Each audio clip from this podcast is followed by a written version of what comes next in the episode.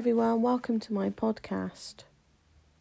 After much thought and prayer over the years, I've decided to do a podcast to compare the King James Bible 1611 with the NIV. I've been a Christian for over 10 years. For the last four years, I've done a lot of research on all the versions of the Bible. I've compared them using the Blue Letter Bible app. And also I have looked into some authors which is which are called Gail Riplinger, Dave Hunt, Chuck Missler, Michael Pearl, um, and many others. But that said, I did not take everything they said that was truth. I did my own research and found out it was most of what they say is true. What I'm going to be sharing with you today is the research that I've compiled and I found out through using the Blue Letter Bible app just by m- typing words in and comparing the different versions. The first thing I wanted to show you was if you type in the Blue Letter Bible app the word soul, it comes up 432 times in the King James Version. If I put the NIV in, it comes up 88 verses in the NIV. Well, that is a considerable drop in verses. We see that in Deuteronomy chapter 4, verse 29, in the NIV, it says, But if from there you seek the Lord your God, you will find him if you seek him with all your heart and with all your soul. As you can see, it doesn't tell you where soul came from in the NIV. You already have a soul. If you look in the King James, we can see straight away it pops up in Genesis chapter 2, verse 7. And the Lord God formed man of the dust of the ground and breathed into his nostrils the breath of life, and man became a living soul. As you can see, there's so much difference here. Just for argument, just for argument's sake, as people use different versions, I'm going to put the New King James in of soul. Again, a drop again, which is in 302 verses in the New King James Version. And where does soul pop up to in this version, I wonder? Well, let's read Genesis chapter 19, verse 20. See now, this city is near enough to flee to, and it is a little one. Please let me escape there. Is it not a little one, and my soul shall live? As you can see, it doesn't say where a soul came from, it just goes into talk about a soul. Then we've got the NLT. The NLT only has 59 verses, which is even more lower than the NIV. I think I'll leave it there. I could probably go into all the other versions, but mostly people use these versions. I could probably do another podcast if you'd like me to, as I may do as I go on. Another thing we do, if we put in Lucifer in in the Blue Letter Bible app, it doesn't appear in any version. It does only appear in the New King James Version, but it doesn't appear in the NIV. That's for sure.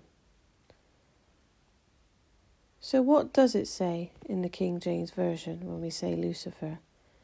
In Isaiah chapter 14, verse 12, How art thou fallen from heaven, O Lucifer, son of the morning? How art thou cut down to the ground, which didst weaken the nations? Okay, well, if we go into this, you can actually go into the chapter and you can compare it alongside the NIV.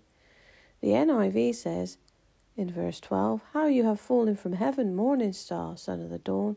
You have been cast down to the earth, you who once laid low the nations. As you can see, there's so much difference here. They claim that Lucifer is called the morning star. They call him morning star. Well, who is the morning star? Well, we know that's Jesus Christ. If we go to Revelation 20, chapter 22 in the Blue Letter Bible app, and we read out verse 16, it says, I, Jesus, have sent mine angel to testify unto you these things in the churches.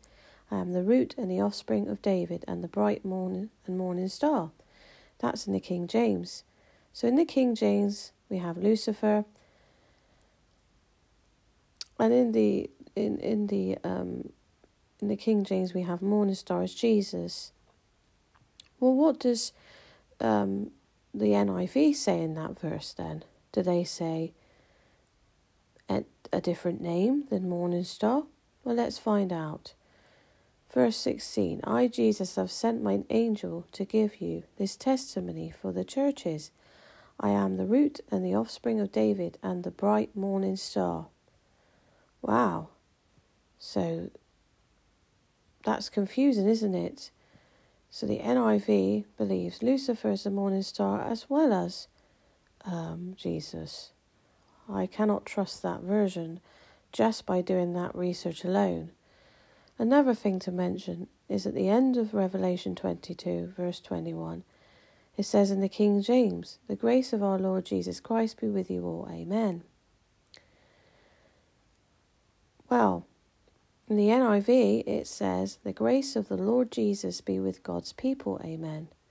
As you can see, they take out Christ, which is his title, which is very important.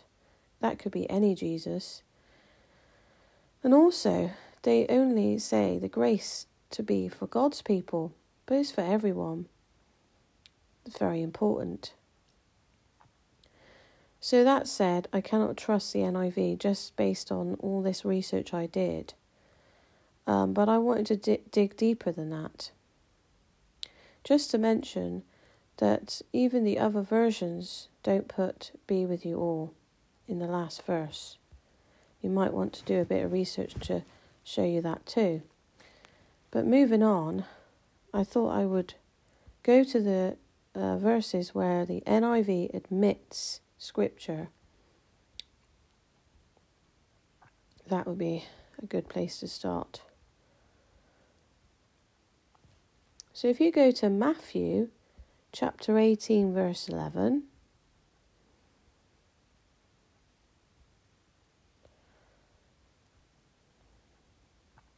It says in the King James, For the Son of Man is come to save that which was lost. Well, the NIV admits it. In the Blue Letter Bible, it does say, see footnotes below. Some Greek manuscripts exclude this verse. The NIV related footnote for 1810 states some manuscripts include here the words of Luke 19:10. So they admit it, which is very bad. And they have a footnote to say how why they admitted it. Well, of course we don't really want to know that because we want to read the word of God and if it admits something it's wrong, to take the words out of the book, isn't it? It does clearly state in Revelation what does it say about taking the words out of the book. So, as I move on,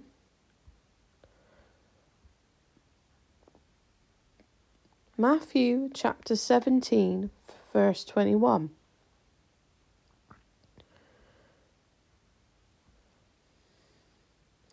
Howbeit this kind goeth not out but by prayer and fasting. Well, in the NIV, it admits it as well, and it doesn't say we should pray or fast. So it admits it. Let's go down and see what else we can find. I have done my research. It says, Mark, in Mark chapter 7, verse 16. Mark so I'm just using the Blue Letter Bible app because I have to go into it again to see where I highlighted the verse. so Mark chapter 7, verse 16. If any man have ears to hear, let him hear. Well, they've admitted that as well, even though it's Jesus' words from his mouth, they've admitted it. They've taken it out, basically. Let's try and see if we can find another one. Mark chapter 11, verse 26.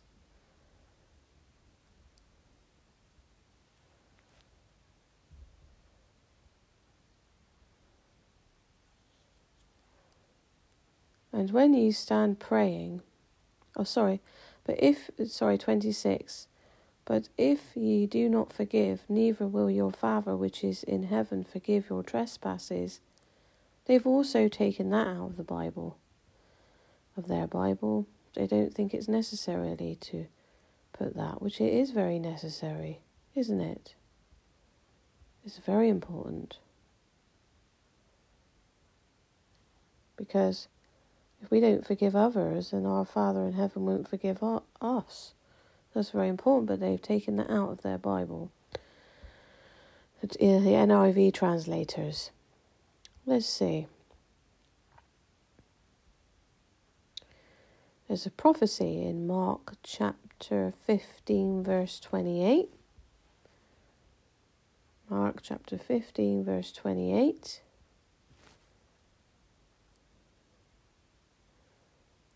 And the scripture was fulfilled, which says, And he was numbered with the transgressors. They've admitted that, which is very important. The scripture was fulfilled, but they have omitted it from the Bible, their Bible. So, that is very important.